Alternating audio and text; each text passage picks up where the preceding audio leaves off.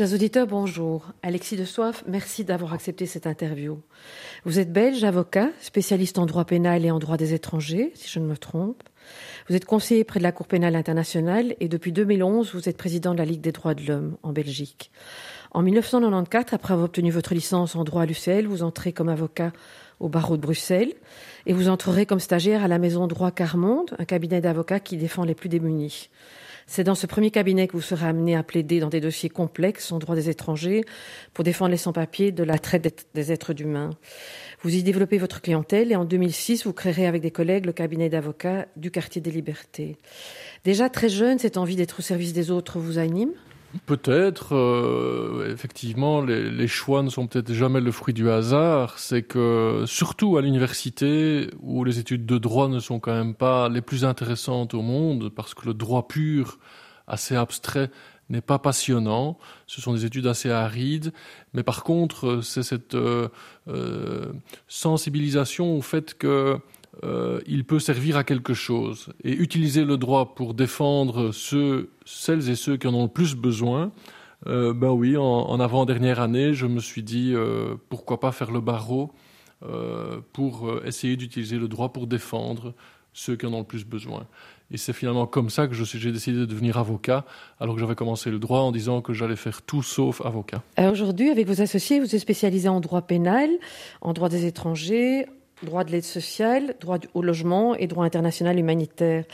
Le projet de votre cabinet repose sur une volonté d'un meilleur accès à la justice pour tous en maintien des droits fondamentaux et des libertés individuelles. Est-ce que c'est quelque chose qui était clair dès le départ, dès la fondation du cabinet?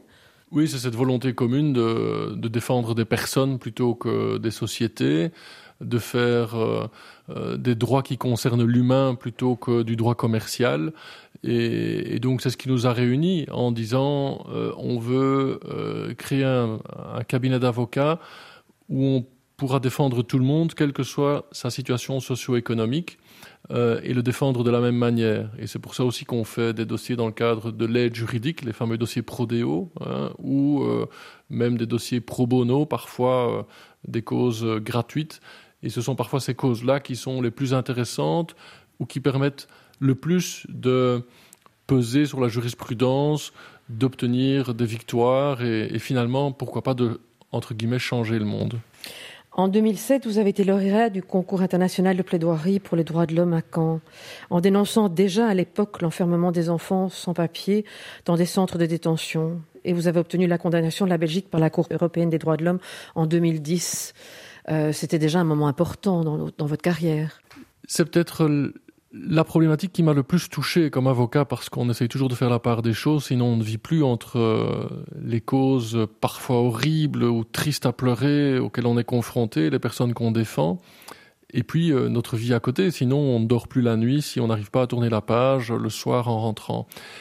Et j'ai été fortement ébranlé de voir des personnes comme moi, euh, des jeunes couples euh, avec des enfants euh, qui n'avaient fait commis aucun crime ou délit, qui étaient enfermés dans ce qui sont des prisons en bord de piste à Zaventem ou à Votem ou à Merckxplas, juste parce qu'ils n'avaient pas le bon cachet sur le bon papier. Ça aurait pu être mon épouse et moi avec nos enfants et aller là le soir voir ses familles avec enfants derrière les barreaux et puis rentrer chez soi et voir ses enfants du même âge, eh bien ça m'a fortement touché. C'est une profonde injustice et nous avons introduit plusieurs recours en justice. On a systématiquement perdu devant les juridictions nationales parce que la loi, et ça illustre que parfois la loi peut être terriblement injuste et contraire au droit, euh, la loi autorisait l'enfermement des enfants en Belgique euh, au XXIe siècle.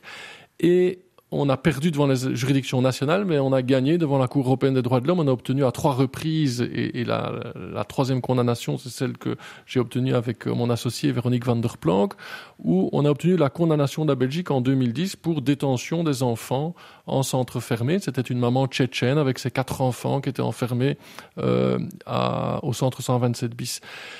Et depuis euh, ce moment-là, la Belgique ne et avant cette affaire-là, j'avais défendu et perdu dans euh, le dossier d'une maman congolaise avec sa fille Tumba, qui avait six ans et demi, l'âge d'une de mes filles. Et, et j'avais perdu, j'avais rien pu faire, elle avait été rapatriée dans des circonstances horribles. Et un peu comme euh, dernier barreau d'honneur, j'avais présenté son cas euh, au concours de plaidoirie pour les droits de l'homme à Caen, et ça avait sensibilisé à la fois le jury et à la fois euh, le public, parce que c'était une violation flagrante des droits humains qui se passe pas à l'autre bout de la terre, mais qui se, passe chez nous, à, à, 10 kilomètres de la capitale de l'Europe, à Zaventem. Et c'est peut-être pour ça que cette affaire a tellement touché, tellement interpellé. Euh, ce qui m'interpelle aujourd'hui, en 2017, c'est qu'on a un sinistre secrétaire d'État Asile et Migration, Théo Franken, qui, malgré les condamnations passées par la Cour européenne des droits de l'homme, veut réintroduire les familles avec enfants dans les centres fermés, à savoir de nouveau enfermer les enfants dans nos centres fermés, et tout ça avec l'accord du gouvernement et donc des autres parties de la coalition, dont le MR qui euh, gouverne avec l'ANVA, où euh, tout le monde, le médiateur fédéral, les avocats, euh, les organisations de défense des droits humains disent ce n'est pas une bonne idée, on a été condamné par la Cour européenne des droits de l'homme. Par principe, n'enfermons plus les enfants migrants dans ces prisons que sont les centres fermés. Et visiblement, euh, Théo Franken et le gouvernement euh, a l'intention de le faire cette année. On dit de vous que vous êtes un homme de terrain, vous ne militez pour aucun parti sauf le vôtre, qui est celui des droits humains. Mais justement, que pouvez-vous faire dans ce genre de cas-là? Mais en tant euh, qu'avocat, en tant que juriste, c'est d'utiliser le droit euh, au service de la justice. Mais le droit est par définition limité, euh, les lois sont parfois profondément injustes, euh, et, ces combats sont extrêmement difficiles à mener. Euh, et je pense qu'il y a différents moyens d'action. Il y a à la fois la voie judiciaire, avec ses, ses, possibilités, mais pour ça, il faut aussi pouvoir présenter la bonne cause au bon moment, tomber devant le bon juge, euh, euh éventuellement aller, si on perd devant toutes les juridictions nationales, aller devant les juridictions internationales.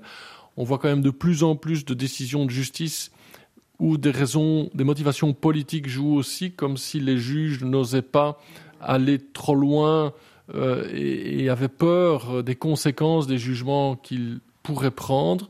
Et donc, trop souvent, le droit se retourne finalement contre la justice. Euh, ou alors on doit se contenter de petites victoires. Hein. Et ça, de plus en plus, c'est peut-être au fil des années, et c'est aussi euh, euh, finalement parfois un découragement, c'est de dire que les grandes victoires, souvent, euh, elles n'arrivent pas, et c'est des petites victoires, des petits pas en avant, qui permettent de continuer à espérer que le droit puisse rendre ce monde plus juste, mais très souvent, avec l'action aussi des décideurs politiques, euh, on, a l'impression de faire deux pas en avant, trois pas en arrière, et, et l'action du gouvernement actuellement, notamment en matière d'asile et migration, en a une triste illustration.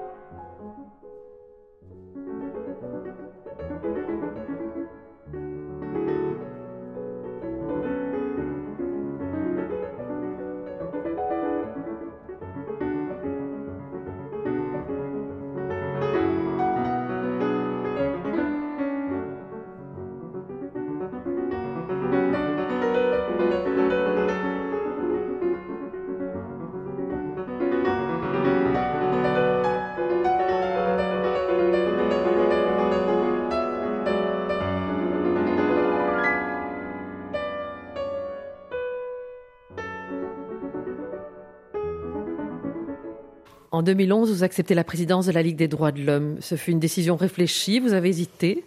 Oui, j'ai même refusé dans un premier temps. Euh, je trouvais que j'étais trop jeune, pas assez préparé, euh, euh, la tâche était trop vaste. Entre autres, il y a eu Françoise Tulkens, il y a eu Georges-Henri Bautier après elle, il y a eu Dan van Ramdong et Benoît van der Merchen. Je succédais à Benoît van der Merchen. C'était à la fois euh, une proposition évidemment passionnante et, intéressante, mais à la fois une, tâche et une responsabilité importante. Euh, c'est un engagement bénévole aussi, alors que mon métier c'est être avocat. Et finalement, voilà, après réflexion et, justement euh, disant que comme avocat ou depuis euh, 15 ans, je me battais sur des cas individuels et finalement être avocat, c'est la défense individuelle. Et là, la Ligue des droits de l'homme, où j'étais déjà engagé et je militais à la Ligue des droits de l'homme depuis des années, j'étais président de la commission étranger. À ce moment-là, la Ligue est organisée avec bénévolement avec des commissions en fonction des thèmes. Et, moi, j'étais engagé à la commission étranger par justement mon activité comme avocat spécialisé en droit des étrangers. Euh, par la Ligue des droits de l'homme, c'est finalement la défense collective euh, dans le cadre de problématiques bien spécifiques, euh, plus donc avocat défense individuelle et finalement la continuité était assez logique de passer de la défense individuelle vers la défense collective. Et c'est clair que mon travail d'avocat euh, m'a aidé et a nourri euh, mon travail à la présidence de la Ligue des droits de l'homme euh, parce que ce sont des problématiques extrêmement vastes. Les droits humains, ça va de l'état de nos prisons et des prisonniers qui croupissent dans des prisons insalubres aux problèmes des personnes handicapées qui sont confrontées au manque de place et de solutions adaptées, euh, à la question des migrations et des réfugiés, euh, aux questions des droits économiques et sociaux des personnes, euh, la pauvreté, les, législations de lutte contre le terrorisme. Donc les domaines sont extrêmement vastes. Et, finalement, le travail de, la Ligue des droits de l'homme, qui repose sur une dizaine de permanents salariés et des dizaines de bénévoles, il est immense et infini. Sa mission fondamentale est de veiller au respect des 30 articles de la Déclaration universelle des droits de l'homme. Pour vous, ce texte est toujours en phase avec la situation actuelle Évidemment, euh, plus que jamais, et, ce texte qui est finalement euh, notre euh, texte de base, le mandat que nous avons euh, en Belgique, euh, notre texte de référence, notre Bible, si je puis dire, euh, c'est très important. Et ces 30 articles, si on les relit, on ne peut que être d'accord et constater qu'ils datent de 1948. Il faut savoir dans quel contexte cela a été rédigé. C'est à la sortie de la Deuxième Guerre mondiale, dans cet élan des nations pour dire plus jamais ça et euh, mettons sur papier notre idéal commun d'un monde plus juste, finalement, tous les observateurs s'accordent de dire si on devait réécrire ce texte aujourd'hui, on n'y arriverait probablement pas. Et donc, je pense que euh, ce texte est souvent critiqué à tort sur son côté universel en disant oui mais c'est une invention occidentale. Euh, ça ne s'applique pas à toutes les parties du monde.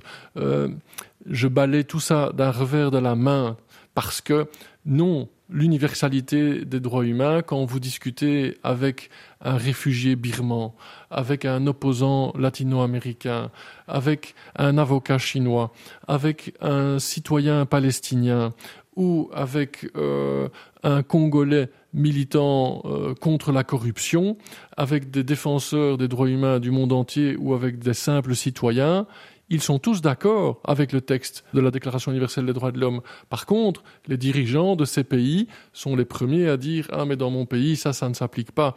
Mais je n'ai jamais vu un citoyen de tous ces pays que je viens de nommer dire Ah non, moi, l'interdiction de la torture ou du traitement inhumain et dégradant ou le fait de ne pas être, jugé, de ne pas être emprisonné sans jugement, ça, moi, ça ne m'intéresse pas. Le droit de vivre en famille et le respect de la vie privée, ça ne m'intéresse pas. Euh, ou la liberté de m'associer ou la liberté d'expression, non, j'y renonce. Non, les citoyens, eux, ce sont des droits, euh, vivre en dignité, euh, des droits qu'on possède parce qu'on est un être humain. Et donc, ils sont universels pour tous les êtres humains sur cette planète. Ce n'est pas la vie de certains dirigeants, dictateurs euh, dans le monde.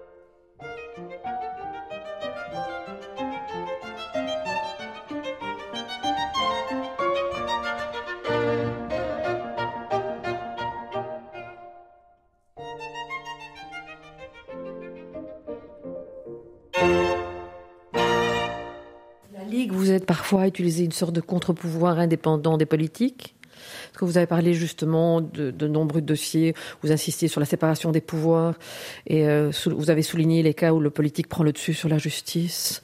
La Ligue des droits de l'homme vous aide à, faire pression en quelque sorte? La Ligue des droits de l'homme est un contre-pouvoir, effectivement, comme euh, c'est la société civile, comme le sont les journalistes, comme le sont les avocats.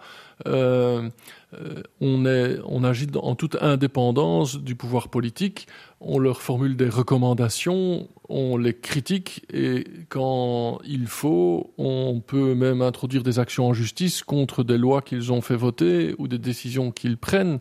Euh, c'est ça une démocratie saine. Euh, comme le rôle de la presse, euh, et des journalistes qui ont une responsabilité, eh bien, je pense que la société civile a aussi une responsabilité et la Ligue des droits de l'homme assume ce rôle-là. Euh, et quand on est critiqué justement par des responsables politiques, eh ben, c'est finalement qu'on a bien fait notre travail euh, de justement de voix critique, de regard critique sur euh, leur action. Euh, alors que ce travail gêne, dérange, euh, eh bien, ce n'est que le travail d'une organisation de la société civile, effectivement, et tant mieux si on gêne et si on dérange. En période de crise, avec les montées de nationalisme et de populisme que nous connaissons en Europe, votre travail est encore plus précieux, le but étant de protéger les plus fragilisés. Que dire de la Belgique dans ce domaine-là pour l'instant? Vous avez parlé Théo Franken, mais bon. Effectivement,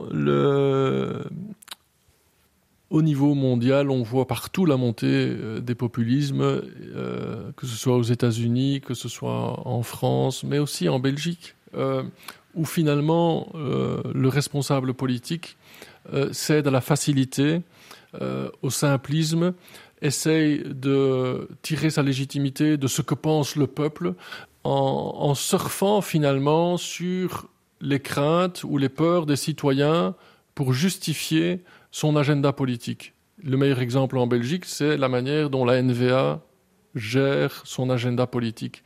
Ils font passer aujourd'hui des mesures qui sont dans leur programme politique depuis des années, mais ils le font passer aujourd'hui sous le bénéfice de l'urgence en disant c'est dans les mesures pour lutter contre le terrorisme, où nous devons réagir parce qu'il y a la crise euh, de l'accueil des réfugiés. Et on voit que ce sont des points anciens de leur programme, soit même des points qu'ils ont repris au Vlaams Blok, devenu le Vlaams Belang en matière d'immigration. Euh, et qu'ils profitent des craintes et des peurs souvent légitimes de la population, au lieu de faire preuve de pédagogie et d'expliquer que ce sont des questions complexes et que donc la réponse, par définition, est complexe aussi, ils préfèrent la petite phrase qui fait mouche, le eigen volk eerst et encore mieux si c'est le eigen werkend volk eerst, le travailleur flamand d'abord, euh, ça fait mouche. Et euh, alors que ce n'est pas une manière d'homme d'État de faire de la politique pour le bien commun de tous. Et donc on fait de plus en plus de la politique pour le bénéfice d'une partie de la population plutôt que pour toute la population. Et il faut se méfier de ces populismes, il faut se méfier euh, de toutes ces mesures qui sont votées dans la précipitation sans débat parlementaire, on l'évoquait, le glissement euh, des pouvoirs vers l'exécutif, le législatif, alors qu'il y a une séparation des pouvoirs entre l'exécutif, le législatif et le judiciaire, eh bien de plus en plus le législatif est transformé en presse-bouton qui vote finalement les projets de loi présentés par l'exécutif, par le gouvernement, et donc est dépossédé de son rôle sous le coup d'émotion, de l'émotion de nouveau souvent légitime l'émotion, mais on légifère sous le coup de l'émotion. Certains disent qu'on ne doit plus parler de démocratie, mais de hémocratie, parce qu'on légifère sous le coup de l'émotion. Et puis, par ailleurs, le judiciaire qui, petit à petit, est dépossédé de ses prérogatives, de nouveau au bénéfice de l'exécutif. Et ça, c'est la dérive totalitaire de nos sociétés, où le gouvernement veut s'accaparer les pouvoirs des deux autres pouvoirs qui sont censés le contrebalancer. Et on le voit dans des dossiers qui paraissent anodins, les sanctions administratives communales notamment, où l'exécutif a repris des prérogatives du judiciaire, euh, mais on le voit aussi dans des dossiers beaucoup plus importants, comme la lutte contre le terrorisme, où le juge d'instruction est dépossédé d'une partie de son domaine d'intervention au bénéfice du procureur ou au bénéfice de décisions administratives émanant du ministère de l'Intérieur qui, entre parenthèses, a changé son appellation, ne s'appelle plus ministre de l'Intérieur. Monsieur Yann Yambon, en 2014, a demandé de se faire appeler ministre de la Sécurité et de l'Intérieur, et très souvent, il se plaît à laisser tomber la deuxième moitié et ne plus se faire appeler que ministre de la Sécurité. C'est un signal qui n'est pas anodin. Et donc, au bénéfice du ministère de l'Intérieur ou de la Sûreté de l'État, en mettant le juge finalement sur la touche. Et ça, nous le dénonçons. Il ne faut pas que, sous couvert de lutte contre le terrorisme, qui est évidemment un objectif tout à fait légitime, et la Ligue des droits de l'homme, on le rappelle à chaque fois, il faut lutter contre le terrorisme, c'est un objectif légitime, mais il faut faire attention de ne pas sacrifier nos droits et libertés euh, pour une illusion de sécurité. Et l'action du gouvernement peut amener le citoyen à sacrifier ses droits et libertés qui sont le résultat de luttes euh, de décennies, souvent en tout cas de plus de 200 ans, euh, chèrement acquises, et si en quelques mois, la tentation pourrait être de tout détricoter pour finalement ce qui ne restera qu'une illusion de sécurité. Alexis de Soie, vous êtes père de cinq enfants. Euh, si vous deviez vous adresser à ces cinq enfants, à ces jeunes, que leur dire aujourd'hui sur la liberté de l'homme? En quelques mots, ça c'est pas, je vous donne pas beaucoup de temps, mais bon, il y a quand même un message clair à leur donner aujourd'hui. Je crois que vous avez une fille qui vient d'être nommée championne de Belgique euh, aux 1500 mètres. Elle a gagné la médaille d'or. Que lui dire? Que leur choix euh, soit guidé, et je crois que c'est Mandela qui avait dit ça, que les choix de la jeunesse doivent être dictés par l'espoir et pas par les peurs, alors que nous leur laissons euh, un monde où la peur pourrait prendre le dessus. Euh, et, finalement, euh, ces cinq années euh, à la présidence de la Ligue des droits de l'homme, alors que j'étais persuadé qu'on allait aller vers un mieux au niveau des droits humains en Belgique, on voit qu'on est sur une pente glissante où, où la situation s'empire. Et donc, on a de quoi être inquiet pour nos enfants. Quel monde, dans quel monde devront-ils vivre demain? Et, et, malgré ça, j'ai envie de transmettre un message d'espoir parce que j'ai l'impression que cette nouvelle génération, elle déborde d'enthousiasme. La génération qui va arriver, euh, qui, qui, est aux études maintenant, euh, elle déborde d'enthousiasme et que justement, ils se laissent guider par leurs espoirs d'un monde meilleur et surtout pas par les peurs. Alexis de Soif, merci. Chers auditeurs, à très bientôt. Merci à vous.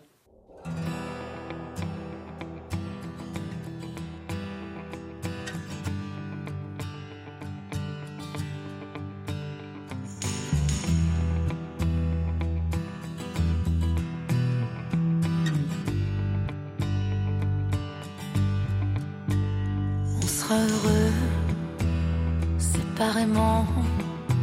Le ciel sera bleu, assurément, sans coup de feu ni coup de sang, on sera mieux. On sera beau séparément, on sera au chaud, assurément. On volera au-dessus des tourments, on sera normaux.